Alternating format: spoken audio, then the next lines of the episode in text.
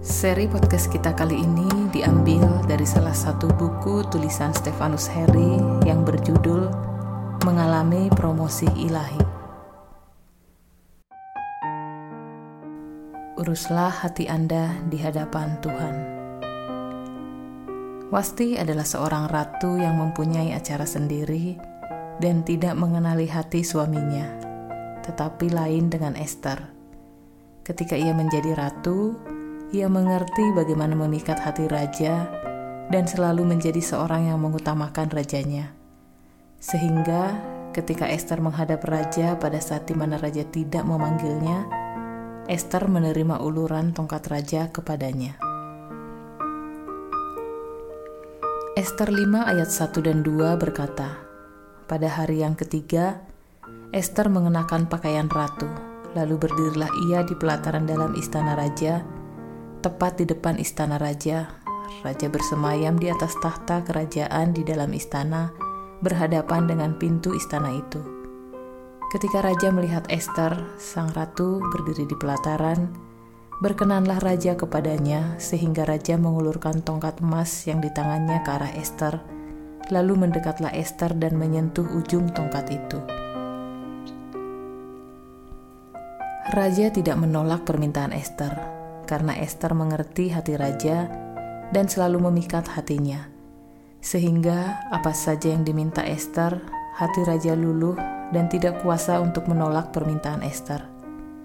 Karena Esther telah menjadi favorit raja.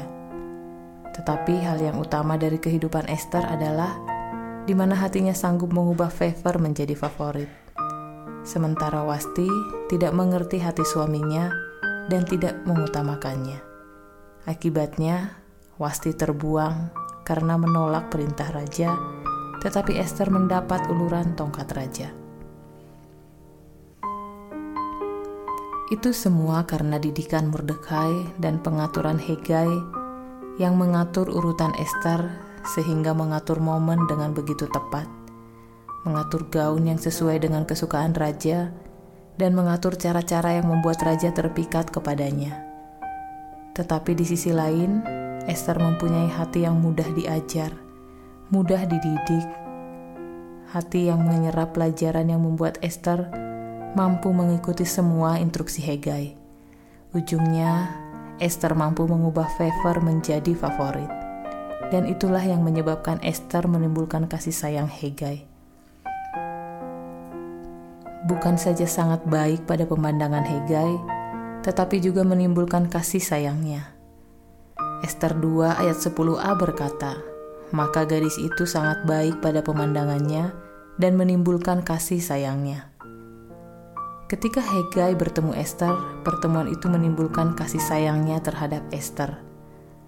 Mengapakah hal itu terjadi? Karena itu sedang berbicara tentang kualitas hati. Kualitas hati yang terbentuk dalam penyembahan kualitas hati yang dibangun dari mesbah di hadapan Tuhan, dan kualitas hati yang diintervensi Roh Kudus sehingga menjadi lembut dan penuh dengan kadarnya. Kekristenan sejati. Sekarang ini tidak banyak gereja yang ditemukan sangat baik menurut pemandangannya. Mengapa? Karena banyak gereja yang terlalu sibuk dengan acara dan program, sehingga mereka lebih sibuk mengejar kesukaan terhadap materi dan mengajar jemaat mencintai harta, serta mengabaikan hatinya, bukan lagi mengutamakan Tuhan, tidak lagi memberi hati untuk diintervensi oleh rohnya, dan tidak ada space bagi rohnya untuk bekerja di hati jemaatnya. Sekarang ini sedang terbentuk gereja tanpa Kristus. Seluruh aktivitas pelayanan bukan mengarah kepadanya, karena pusat pelayanan itu bukan kepada Kristus. Lalu kepada apa? Kepada kesuksesan. Kesuksesan yang mengandung bau kedagingan dan keduniawian. Itu sebenarnya api asing yang menjijikan di hadapannya. Mengapa? Karena kesuksesan yang mereka maksud adalah tentang pencapaian. Tetapi kesuksesan sejati itu bukan tentang pencapaian, bukan tentang kita yang mencapainya, tetapi tentang bagaimana hati kita bisa menangkap, untuk melakukan pekerjaannya dengan benar dan tepat di hadapannya. Juga kesuksesan itu bukan tentang melekat kepada harta, tetapi tentang melekat kepada kehendaknya. Ketika hal itu terjadi, Roh Kudus berduka, dan Roh Kudus tidak betah tinggal di antara jemaat yang tidak tertuju kepadanya, dan akhirnya Roh Kudus meninggalkan mereka Ketika Roh Kudus meninggalkan mereka secara fisik dan secara aktivitas gereja tetap berjalan dengan baik. Tetapi anehnya, tidak ada seorang pun yang merasakan kehilangannya. Mengapa? Karena banyak gereja yang tidak mengenal Roh Kudus, tidak bergaul dengan Roh Kudus, dan tidak mempunyai pengalaman tenggelam dalam hadiratnya. Banyak gereja sekarang ini miskin hadirat Tuhan dan mereka berdebu karena telah ditinggalkannya.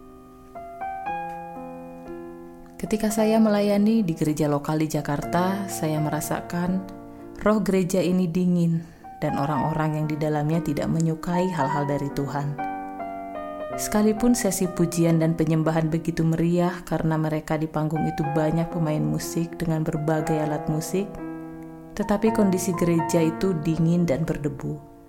Yang saya maksud dingin itu adalah tanpa jamahan roh kudus. Dan yang saya maksud berdebu itu adalah tanpa kehadirannya.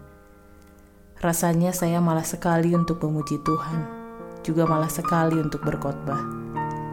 Hanya sesekali saja saya bertepuk tangan ketika gembala jemaat setempat yang duduk tepat di sebelah saya melihat ke arah saya.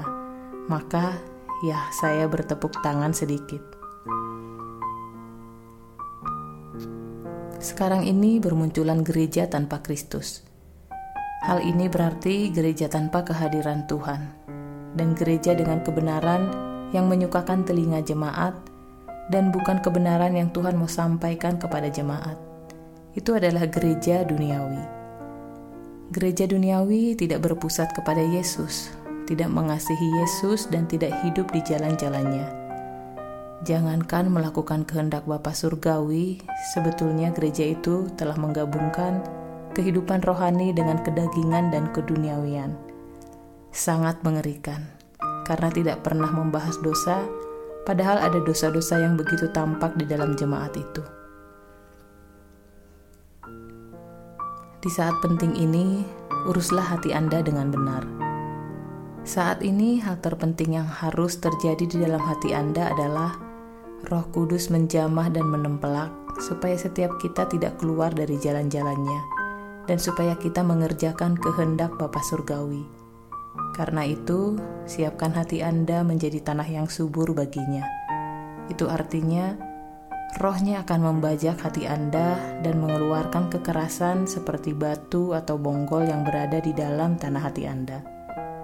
Biarkan roh kudus mengubah hati Anda menjadi hati penyembah sekarang ini banyak jemaat yang hatinya penuh dengan teori karena mereka terlalu banyak mendengar khotbah, tetapi khotbah yang mereka dengar itu hanyalah khotbah-khotbah yang bersifat humanisme dan materialisme. Biarlah hati Anda ditemukan Roh Kudus sebagai hati yang terus mengeluarkan keharuman yang menyukakan hatinya. Sekalipun diperhadapkan dengan berbagai masalah, tetapi penyembahan Anda tidak padam melainkan tetap menyala indah di hadapannya.